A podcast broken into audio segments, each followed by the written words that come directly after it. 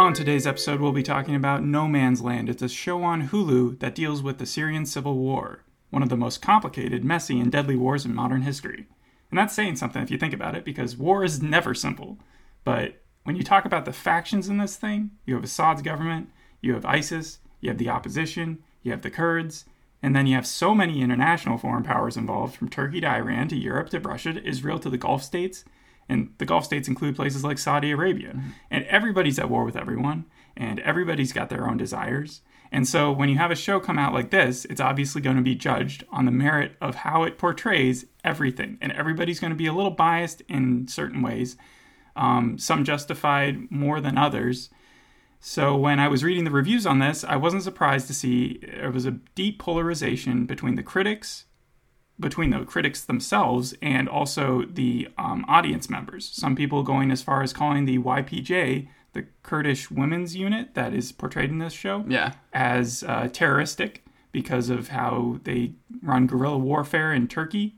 But at the same time, the U S has been working with them to eradicate ISIS until Trump moved the U S out of Syria. And uh, it's all very complicated and depressing. And to make it less depressing, what I did was I looked up No Man's Land. There are a ton of other T V shows and movies that have been named No Man's Land. And uh, over the course of the episode, just tell me when things get a little too dark. Okay. And uh, I'll give you one of the other examples of what No Man's Land has been used for. So, for instance, just to start it off, kick it off, this is an unconnected uh, show that came out, I think, in the last couple of years. And it's also called No Man's Land. And this is the synopsis. While traveling through a remote region in Texas in eighteen sixty-six, Rusty Childress and his family are ambushed. When he awakens, he finds his son murdered and his wife missing. Desperate for help, Rust- Rusty begrudgingly teams up with a Native American girl, who then helps him. It has a four point three on IMDb. The show that we're about to talk about has a seven point eight. I was wondering what the reviews for this show were going but to be. But most of the IMDb reviews themselves are either tens or ones. Mm, okay, yeah. All right.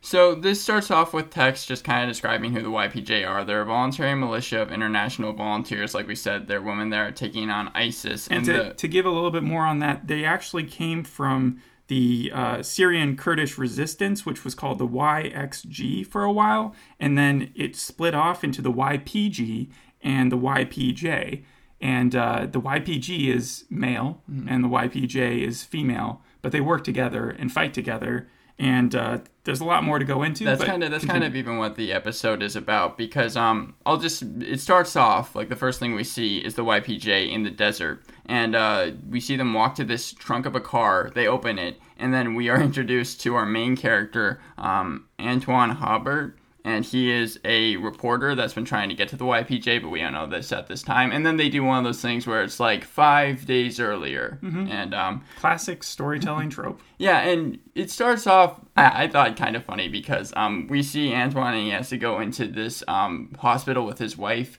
and give a semen sample. And then he oh, starts... Oh, yeah, because they're trying to have a kid. Yeah, they're trying to have a kid. And it's not just like, that's yeah. a normal thing they do in France. No, yeah. Because it's France.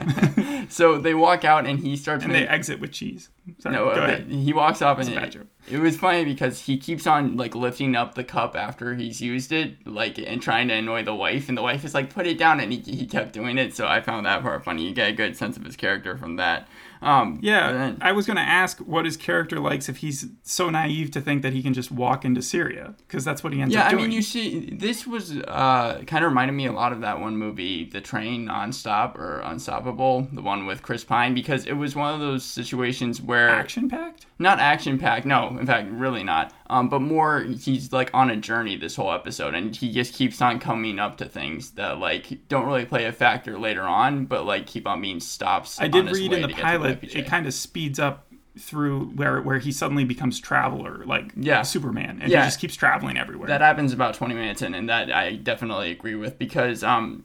Basically, well, first of all, explain his motivation. Yeah. Why is he trying to travel? Yeah, well, yeah, the basis of the episode is that this person, Luke Murphy, who is a man who was working with the Y P J, uh, Y P G, y, YPG, yeah, but they mm-hmm. were working with the Y P J. Uh, there was an explosion that happened in Syria, and uh, he was very, very injured. Um, the weird kind of motivation that Antoine has is he saw who he thought was his sister, Anna. Mm-hmm. Um, and he was able to tell because of the way that she did her hair. Now then I was, yeah, what does tying your hair in a recognizable manner I don't, mean? No, I, don't. I mean, like, I read that, and I was like, what does that visually yeah. portray? Out like, of all what, the, how do you see that? Well, you don't see her turn to the camera. You can see her hair, and he, like, brings up a home video of when she was, like, doing her hair, and the same way that she did it was, like, the same way she turned it into a bun. It didn't make much sense, and, like, even when he shows it to the parents, the parents are like, yeah, that's pretty similar to the way that she does her hair normally, and I was like, what, what are you, this is the weirdest connection to try and get this character. Not, it's not the best thing when a show uses something so out there yeah. to, to familiarize a character, to say, well, that's her. Because, again, They, that that doesn't seem that like uh, intelligent of a right, and it, and it's just based on a true story. Yes, okay. In a way, but not not really. Because, so so overall, it's not. So okay. but but what the um, it's inspired by a true story. So the director Maria Feldman, she might just be the showrunner. Um, the plot was inspired by her father's disappearance in Russia, who then died when she was a kid, and for the longest time she thought there was some sort of conspiracy with it. Then she traveled to Russia years later and found out that it, in fact, was just him dying. Oh. Yeah. So I wonder if that's how the show's going to be. Because, yeah, we don't, we don't ever You don't see ever find out if Anna's alive? No, not at the very end of the episode. Okay. Um, do you think in the season you'll find out whether she's alive? Oh, yeah, in the season, I think, for and sure. Do, do you have any insight as to whether she is? Like, was there foreshadowing I, saying maybe? I, I mean, yeah, there's definitely foreshadowing, but I don't think that she is. Because, again, you guess, all you see that makes them think that it's Anna is the back of her hair. Now, they look like the same person, but T V shows do that all the time to get someone that looks similar. Did it feel like a T V show? Did anything separate this?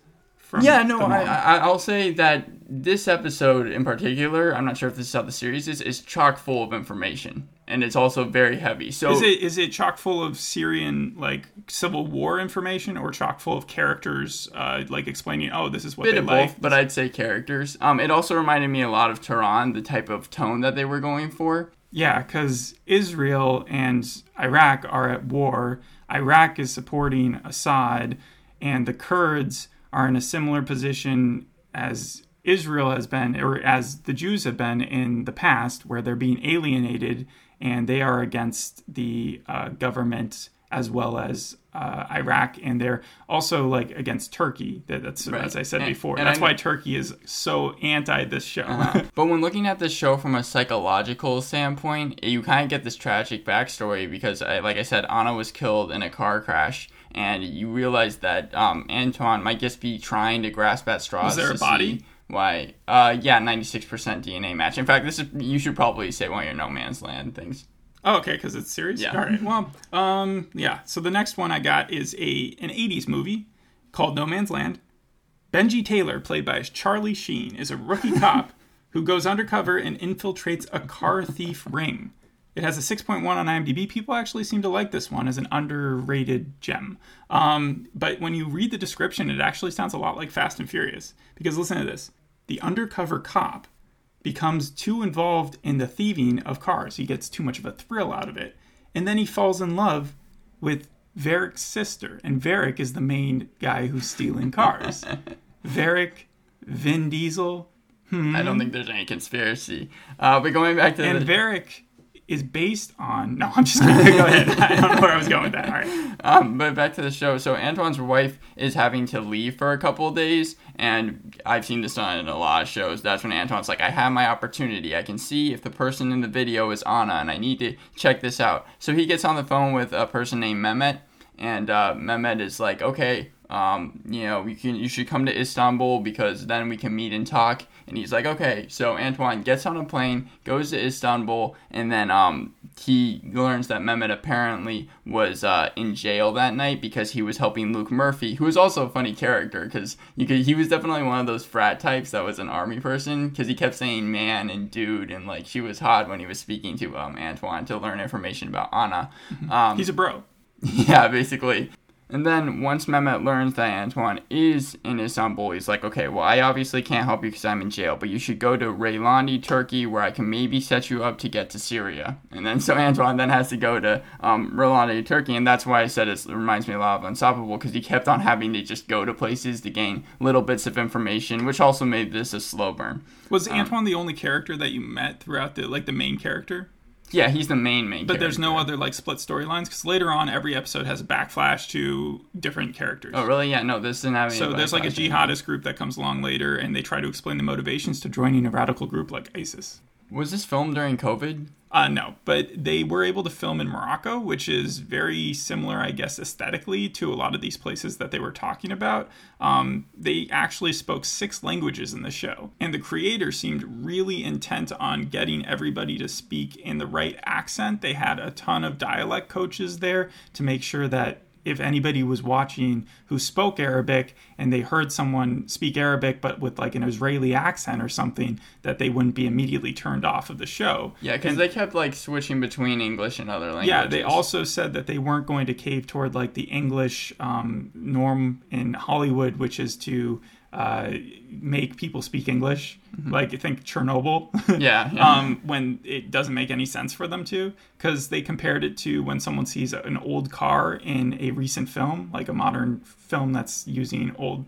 Yeah, right. Like you aesthetics know, and stuff. I, I know what you're saying, because he's in a uh, like kind of diner place when he gets to Turkey, and he meets this person named Talal, and Talal and him were like starting to speak in English, and I was wondering, I was like, is that a place where they would like actually speak in English, or would they be speaking in anything else? And like, so I definitely was thinking that throughout, so I can only imagine that it took like hours of preparation to do that. The thing is, they seem to put a lot more emphasis on making sure that it looked that way, but a lot of the reviews were talking about how they didn't go too in depth with the Syrian crisis, and how if you're going to make a show like this, the yeah. emphasis a lot of people are going to be looking for is on tr- picking sides, or m- maybe giving it from the refugees' point of view, or spending more time in this case with the Y P J, because I know you see them at the beginning and the end of the episode, but throughout the series you're kind of following Antoine, and some uh, reviews even said that they were following the wrong characters. Mm-hmm. They often compared them to For Sama, Last Man in Aleppo, Girls of the Sun, The Cave, City of Ghosts, which are all documentaries that kind of concentrate on this fight from different angles. Um, but again, these are documentaries, and I really think it would take a genius to be able to craft a drama show that mean, would yeah. be able to, in an accurate depiction, give everybody's point of view. Yeah, you'd have to have a ton of like information. You'd have to make it like a story that is unbiased, which is just hard to do anyway. As a script writer, it would be hell. And so when I was even studying up on this, I was like, how are we going to be talking about all these different facets of it? Because in a way, a lot of these reviews were just penalizing the show for not um, falling into that trap. They said, okay, well, there's a bunch of Israeli dir- uh, directors and writers and showrunners in this thing, and all they can give you is an outsider's opinion, and so it's obviously going to be biased and propagandist. Well, yeah, but also I think they are doing the best they can with the, what, the limited story that they're telling. Yeah. Now, you could say, well, then why even bother telling the story to begin with? And that's a question, I guess, has credibility. Yeah, I'll, I'll, talk, I'll talk when the episode starts getting good. Um, Talal, uh, when he is, because he brings Antoine on to uh, Turkey, which is right next to Syria, and you get to see a lot of people in poverty. In fact, you should probably start reading one of your No Man's Land descriptions, because you get to see a ton of people just not, like, in a great place. The water's, like, bad, and stuff All like right. that. So, so we're going to take a quick break to talk about this other No Man's Land. I guess we're just promoting these other No yeah. Man's Lands, yeah.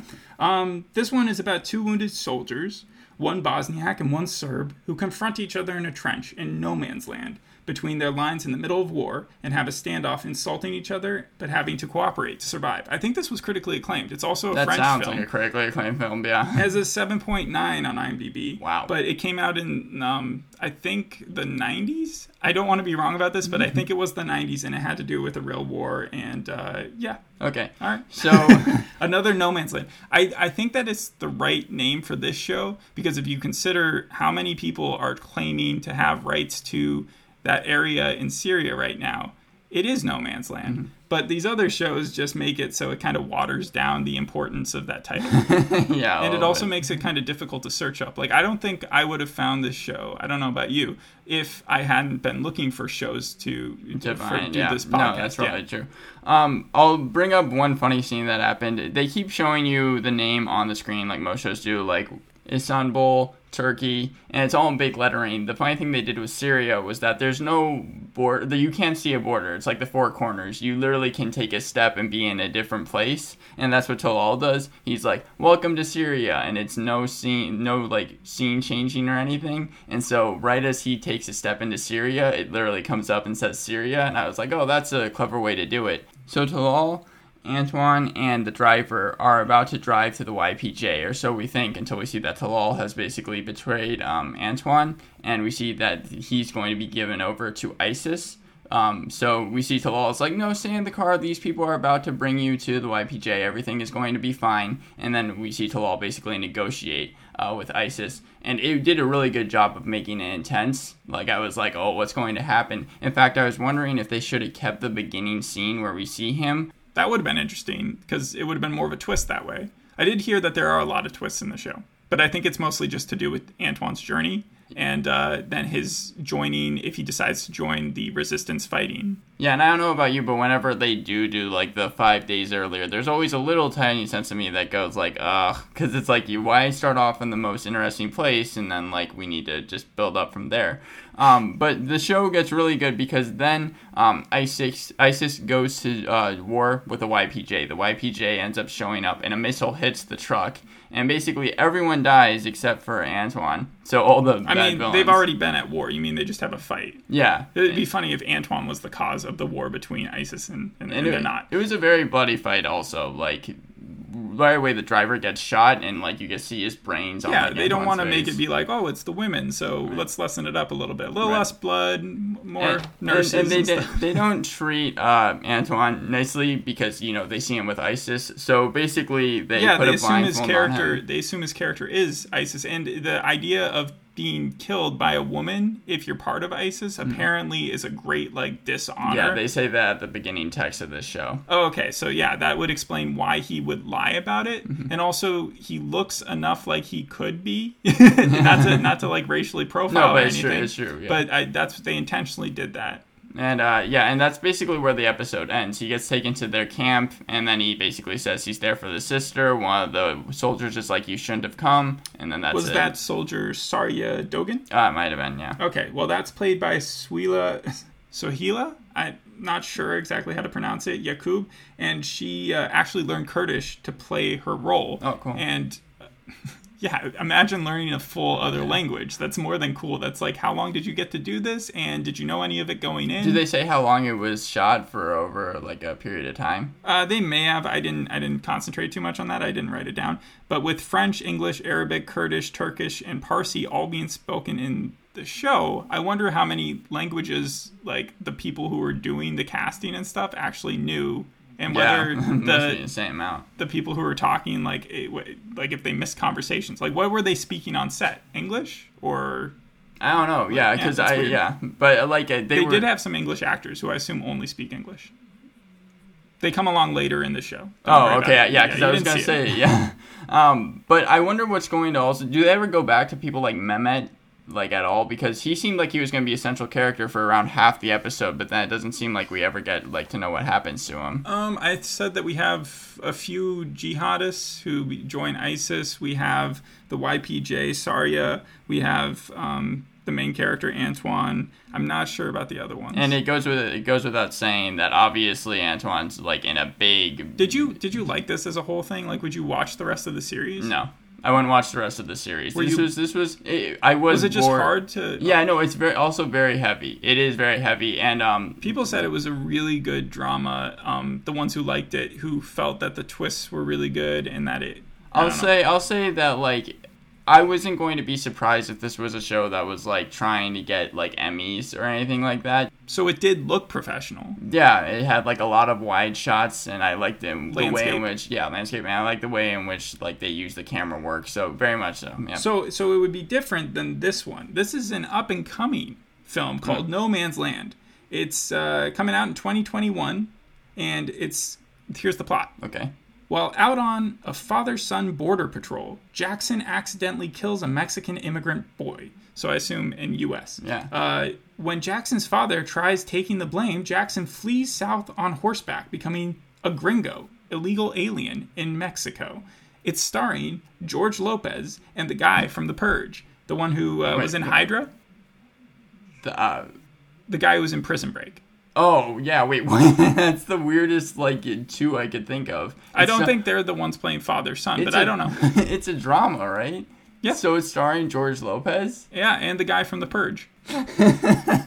It's already got its own Wikipedia page, so No Man's Land, I feel like they should have put some sort of, like, copyright on it. Does what? It say when it's supposed to take place? Like, modern day? I think it's modern day.